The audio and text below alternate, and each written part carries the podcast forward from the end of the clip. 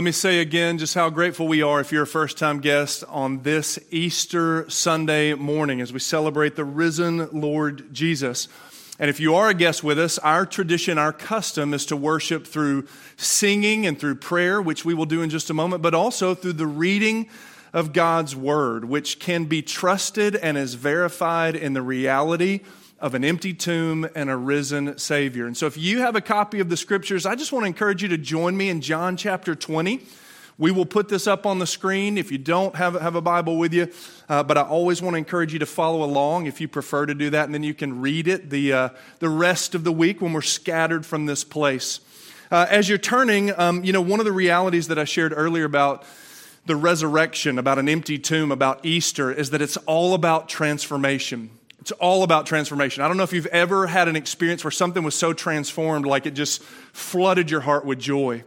Uh, several years ago, uh, our SUV, uh, it, it, had been faithful for a decade and a half, but it was time to bless that thing and trade it on in. And uh, I wanted a vehicle that got great gas mileage.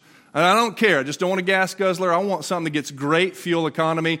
How was I to know in the Lord's provision that four cylinder car would be such a wonderful, thankful gift in my driveway every morning of 2020 with the rising cost of gas and everything we're dealing with? I love that little four cylinder sedan. However, I fill up every compartment and every part of that four cylinder sedan. I'm just crammed in there, but I love that thing.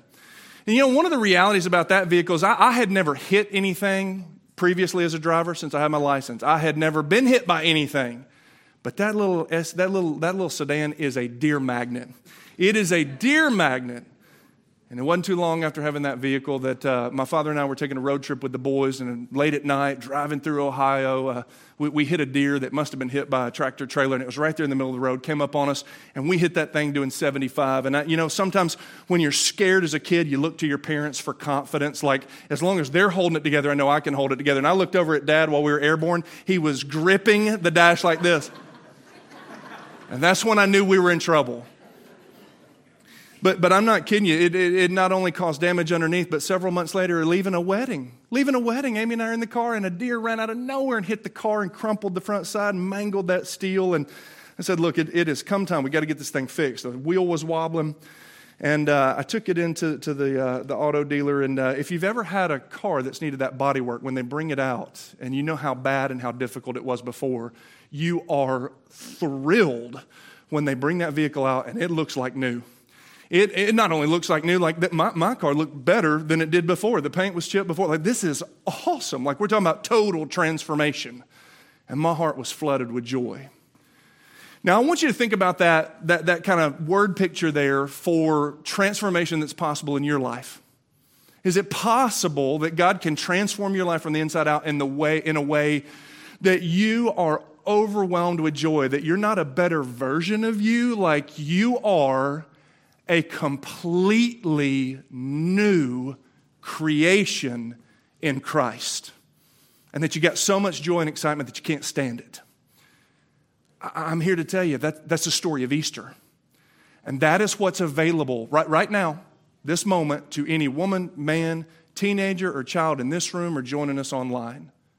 I, I mean, let's illustrate the obvious. Our Lord and Savior Jesus Christ transformed an instrument, the cross, an instrument for humiliation and death, into something that now gives us great hope of new life in a resurrected Savior. And some of us wear a cross as jewelry around our necks, a symbol transformed into something so hopeful we can build our lives on it. The finished work of Jesus Christ. I want you to see where this could be true for your life. Maybe you need to believe it again because it's been a long time since you really believed God's promises in Jesus for you. But if you're in this room and you've never known what Jesus can do for you, I pray you'd have the courage and the boldness to believe for the first time today. Here's what I'm asking you to do remain seated. We normally stand in honor of God's word, but we're going to read a few verses. We're going to start in John chapter 20. Read along with me, though, verses 1 through 18. It says, On the first day of the week, which was Sunday, Mary Magdalene came to the tomb early while it was still dark, and she saw that the stone had been removed from the tomb. So she went running to Simon Peter and to the other disciple. That's That's John's humble way of referring to himself. She ran to Simon Peter and, and to the other disciple, the one that Jesus loved. And she said to them, They've taken the Lord out of the tomb, and we don't know where they've put him. And at that, Peter and the other disciple, that's John again, referring to himself, Peter and John went out heading for the tomb. And in verse 4, the two of them were running together, but the other disciple outran Peter and got to the tomb first.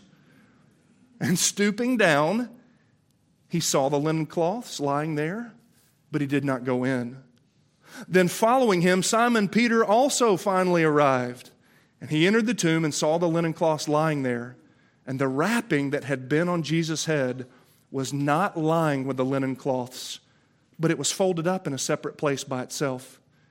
And the other disciple who had reached the tomb first then also went in, saw, and believed. For they did not yet understand the scripture that he must rise from the dead.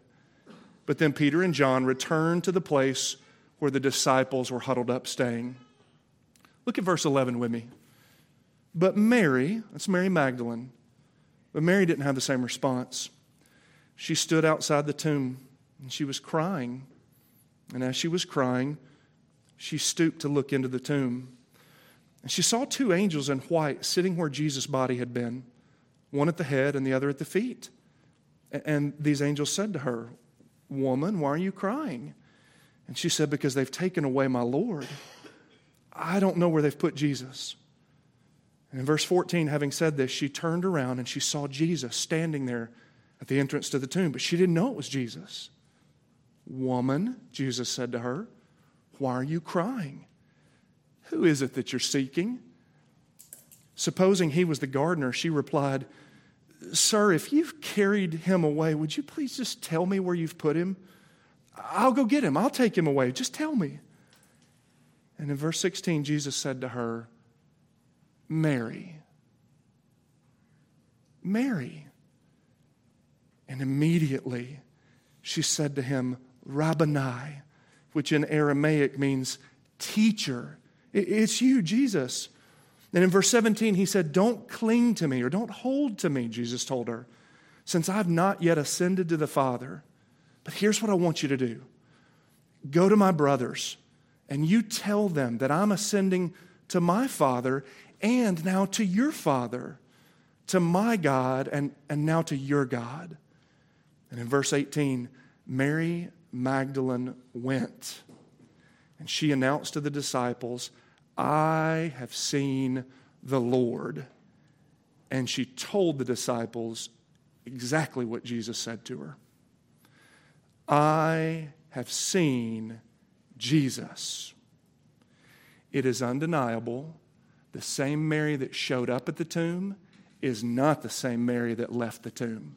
And the only reason or explanation is that she encountered the risen Jesus. And my prayer is that you would as well this morning. Let's pray for just a moment before we dig into this story a little bit deeper.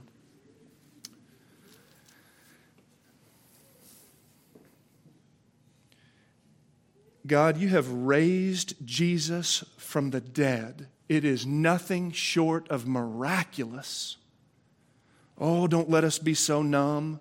Don't let us dress up and even be thinking more about our lunch plans or whatever's next in the afternoon, as important as that may be, that we don't sit and marvel and worship that you are risen indeed.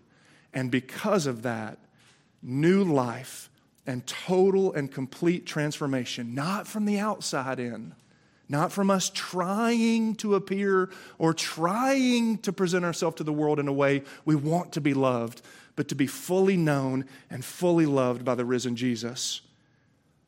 The reality of Easter is that anyone can be transformed and begin again in Christ. And we pray that for any of our friends that are in the room, watching online, or in our community that have never known you, Jesus, that they too may leave in the next few moments running with joy and excitement to tell, I have encountered the risen Jesus. And we pray this in Jesus' name. And all of God's people said, Amen. Amen. Well, as most of you are aware, you cannot have a risen Jesus without a crucified Jesus. We will not belabor much of what we discussed as a congregation when so many of us gathered on Friday for our Good Friday service. But Jesus was crucified, his perfect spotless, unblemished blood shed for the sins of you and me, all of us, even cute and cuddly from our baby pictures, born sinful by nature. We have a sin nature, and also by choice, left to ourselves. We will do things that are not in our best interest, and we will also do things that may harm or offend others. We are sinners by nature and by choice. And Jesus died for those sins on the cross at Calvary. When Jesus died on Friday, right, right as the sky was getting dark and the sun was about to set, the Jewish Sabbath began at sundown on Friday, and God had told his people, no work should be done. Nothing can be done. You are to rest starting at sundown until sundown the next day, a full 24 hour period. Isn't that fascinating that the Jewish people, God's people, were told, rest, your day starts at night, rest so that you can then work out of the overflow of your rest. But as North Americans, hey, we got a better plan. Let's just run wide open until we're burnt to a crisp, and then we'll rest. No work should be done on the Sabbath. And so when Jesus was crucified, he was hastily brought down from the cross. And those who were, I mean, th- th- those women, there was a lot of women around the cross, brave, courageous women. Many of the male disciples fled in fear. So, no criticism to them, but many of the women, and just a couple, Joseph of Arimathea and a, and a religious leader named Nicodemus, they asked for the body of Jesus. Can, can we have his body? We want to bury it with dignity. But they had to hurry, and so they, they, they put Jesus in the tomb. It was a borrowed tomb, it wasn't even Jesus' tomb. And they put Jesus in the tomb and they anointed his body as best they could, and a massive stone was rolled in front of the tomb. So, Sunday morning, the first day of the week, as John tells us, would have been the first moment that anyone could, could, could get to the tomb, and those that loved Jesus. Can you believe this? Those that loved Jesus, heard his teachings for three plus years in his public ministry, they fully expected a dead Jesus in that tomb. It's okay if you struggle with faith. It's okay if you like, I, I wish I was like the heroes of faith. They were going to anoint the body because they expected Jesus to be in that tomb. And when Mary arrives, that we just read, the stone is rolled away. And, and Mary immediately assumes someone, someone's taken the body. She looks in and she sees the body is gone. Someone's taken it. Maybe grave robbers took the body. A lot of historians say some, some grave robbers took the body. Grave robbers don't take the body. They take the possessions of the person that's in the tomb. They ain't got no time to haul off a body. She thought maybe the gardeners took it. Did you notice what she said later? She thought they were gardeners. She thought Jesus was a gardener. I don't know why. Maybe it was the grief or the tears in her eyes. You ever been so emotional and crying like you can't see who's in front of you?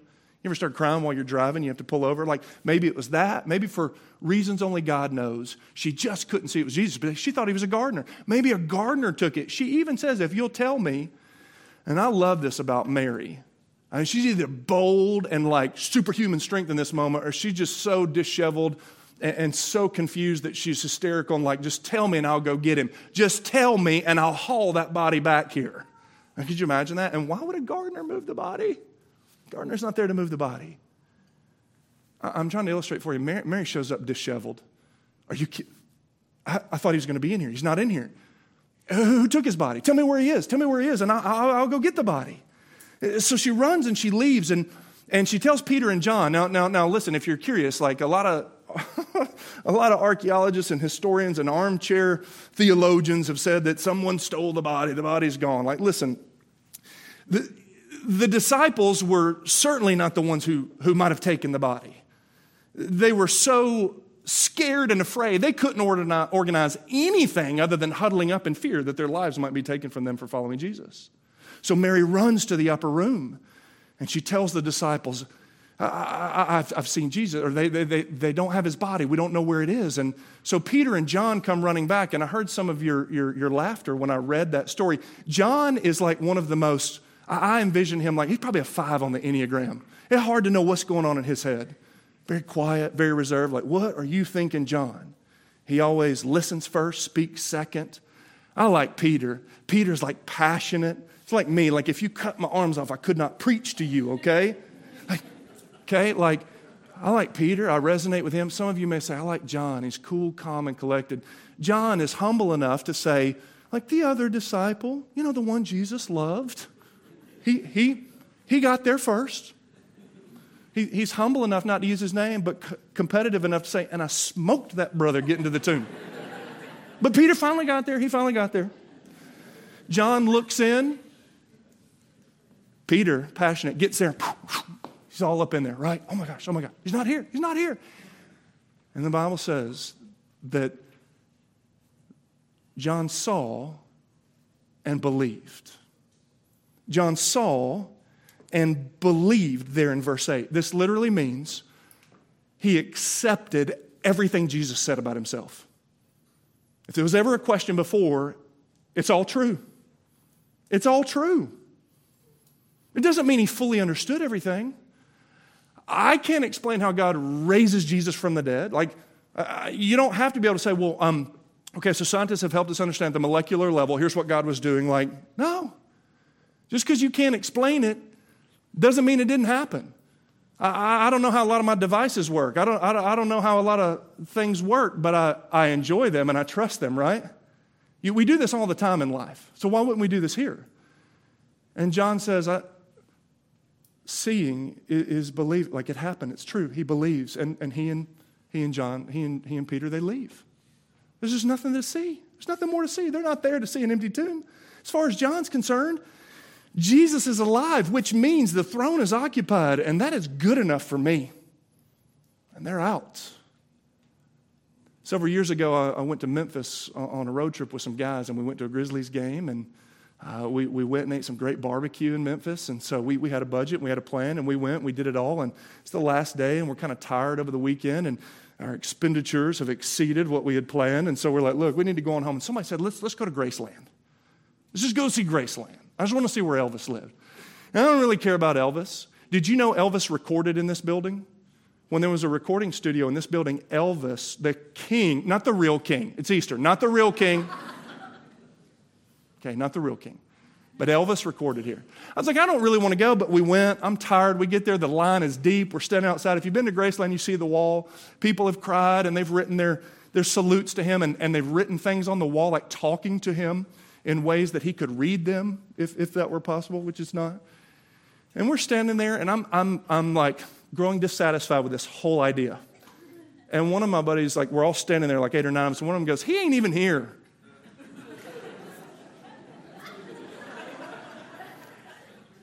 now, look, I'm a little slow at times, but all of us were like, eh? And we looked down, like, you, you just figured this out? And whether he or somebody said, like, we just, like, it, it's him. It's, it's the story of him. It's the persona. It's the essence. Like, who cares about the jungle room? And I was like, right on. Let's load up and go back to Nashville. We're not there to see where he was. We wanted to, to get as close to him as we could. That's Peter and John. Ain't nothing more to see here. It, it, the, the story of Easter is is not the tomb itself. The story of Easter is that Jesus isn't there. It's empty, and all of it is true. And the reason it matters is because if Jesus dies for us on Friday and he offers forgiveness of sin, redemption, there's nobody in this room, nobody online that is beyond the redemption that is found in the righteousness of Jesus Christ. Nobody, I don't care what you've done, I don't care what's in your past. All of that that's made possible on Friday only comes true and is validated and guaranteed when God raises his son from the dead and says, Everything he did, well done, son, well done. Well done, good and faithful servant. And did you notice what Jesus said at the end of the text? Let me just pull that out real quick. Go and tell my brothers, I'm going to our Father. Because of the finished work on the cross, and the power of the resurrection, which guarantees it, Jesus is saying we ain't just physical brothers anymore.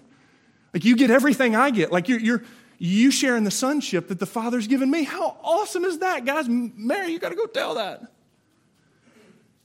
John's like, I believe. I believe. And, and, for some of you that are here, you, you may, like this is your 40th or your 30th or whatever it is Easter service you've been to. And you've heard it all. You've heard it all. And it ain't going to be me convincing you. Some of us are John, whether you're male or female, some of us are John. And it's time to believe. It's all true. What more proof do you want? It's all true. Do you want to know the most compelling evidence for the resurrection?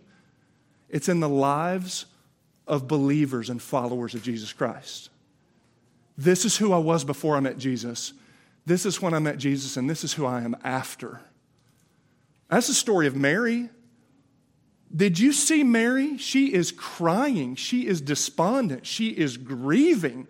And even after, Peter and John are like, We out. It's all good. We believe it. But Mary in verse 11, but Mary, but Mary just stood there at the tomb crying. And the angels had to say, Why are you crying? Says they, have taken Jesus. She turns around, it's Jesus at the, at, at, the tomb entrance, somewhere right around there. And she doesn't know it's him. She says, Woman, which is not disrespectful. It's like saying ma'am in the Southeast. Like, why, why, woman, why are you crying? They've, they've taken my Jesus. She doesn't know it's him, but she's crying. And then he says, Mary. Mary. And she recognized his voice. She recognized his voice. And she immediately knew that's Jesus. He just called my name. Like nobody sounds like that, and he knows me. And he called her name, and she knew. I showed up here discouraged, like weeping, emotional, which are all legitimate realities that any of us, you plug us into that story, we probably aren't like, I believe it all to begin with. John's the only one. I, I love John. John's the only one who believed because he saw an empty tomb. The rest, Mary, Mary Magdalene, the other disciples, they only believed when they saw the risen Jesus. So it's okay if it takes you a while to get there. It's okay if you come with fear and trepidation. But when he called her name, for some of us, it's, it's a Mary moment this morning right here and right now, you, you got this holy unsettledness. The, the Lord has been priming the pump of your heart.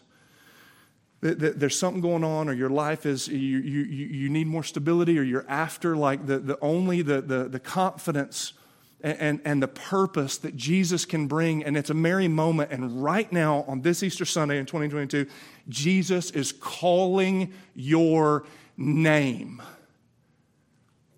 And only He knows you best and loves you most. Nobody's done for you what Jesus did on the cross. Nobody has been resurrected from the grave to say, not only what I died to provide you, I can now guarantee new life, eternal life in me. And, and the same Mary that showed up at the tomb is not the same Mary that leaves. In that moment, she goes from tears and grief to bear hugging Jesus. Now, that's my paraphrase. Here again, a little southern slang there. But whatever she did was so much, he's like, whoa, whoa, don't cling to me. Like, hey, hey. And, and, and the way it translates is not like, stop that. I'm not up for affection. Got a lot to do. It's Easter morning. This is the first thing. I got plenty more to do. That's not what it means. It's saying, don't, uh, you can't detain me. Uh, don't stop me from what I got to do. Because I, I haven't gone to my father yet. But I'm alive. And you have something to do. I mean, I mean, think about the purpose and the significance. Ladies in the room, women were, were mistreated. Uh, they, they had little dignity. They weren't even allowed to be witnesses in the court of law because people said, Your testimony doesn't count. How terrible is that? Can you believe this? We've preached this before at different times when we've walked through this text. He empowers a woman. You will be the first one. How awesome is Jesus? You will be the first one to tell the world. You'll be the first one to tell my disciples. And she was so thrilled and so excited that she goes from despondent and discouraged and overwhelmed and crying to so full of joy and excitement that she runs to tell the disciples. The Mary who showed up at the tomb is not the Mary who left the tomb. And the only explanation is she encountered the risen Lord Jesus. And I'm wondering if this is your Mary moment where right now through this text, just happens to be my voice, could be any of our communicators up here, Jesus is calling your name. And here's what's crazy listen, Jesus was there the whole time. Mary couldn't see him. Uh, where is he? Where is he? Has anybody seen Jesus? Guess what?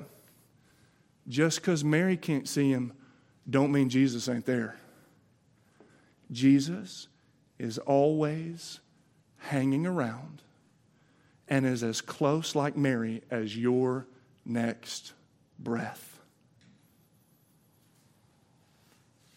And all he's asking you to do is trust him. It's all true. And so, do you know what Mary did? She got a choice. This is crazy. I can't comprehend this. What if she did that? I'm going to need a little more proof here. How do I know it's you? Remember that miracle you performed about three or four weeks ago? Tell me all the details so I know you're in the room. It was you. No, she didn't do that. Mary went, which means she's a believer. I believe in the risen Jesus because I'm about to stake my life on the claims of Christ. And she runs and she tells.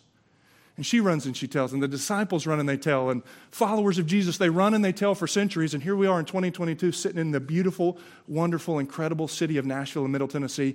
And there are believers in this room because it all started with Mary at the tomb when he said, It's all real, it's all true, and everything is made possible because of the power of the resurrection. Run, tell that. And she does. The story of Easter is a story of transformation. It's a story of new life. It's a story of hope. Is it your story? Do you know Jesus? If you do, keep living it out. Keep living it out. Keep verbalizing it. People need to see and hear about Jesus. Some Mary, somebody named John, somebody with a different name woke up in the city of Nashville needing this hope. How awesome is it that God has been faithful to us to allow us to be here so that we can demonstrate and share that hope? Keep sharing about it. But if you've never met Jesus and today is your day, I pray that you would have the courage, and even if it requires vulnerability with some trepidation and you can't explain it all, neither could John, neither could Mary. But today is your Jesus moment. And I pray that you'd have the courage to make that decision. Let's pray together for just the next couple of moments.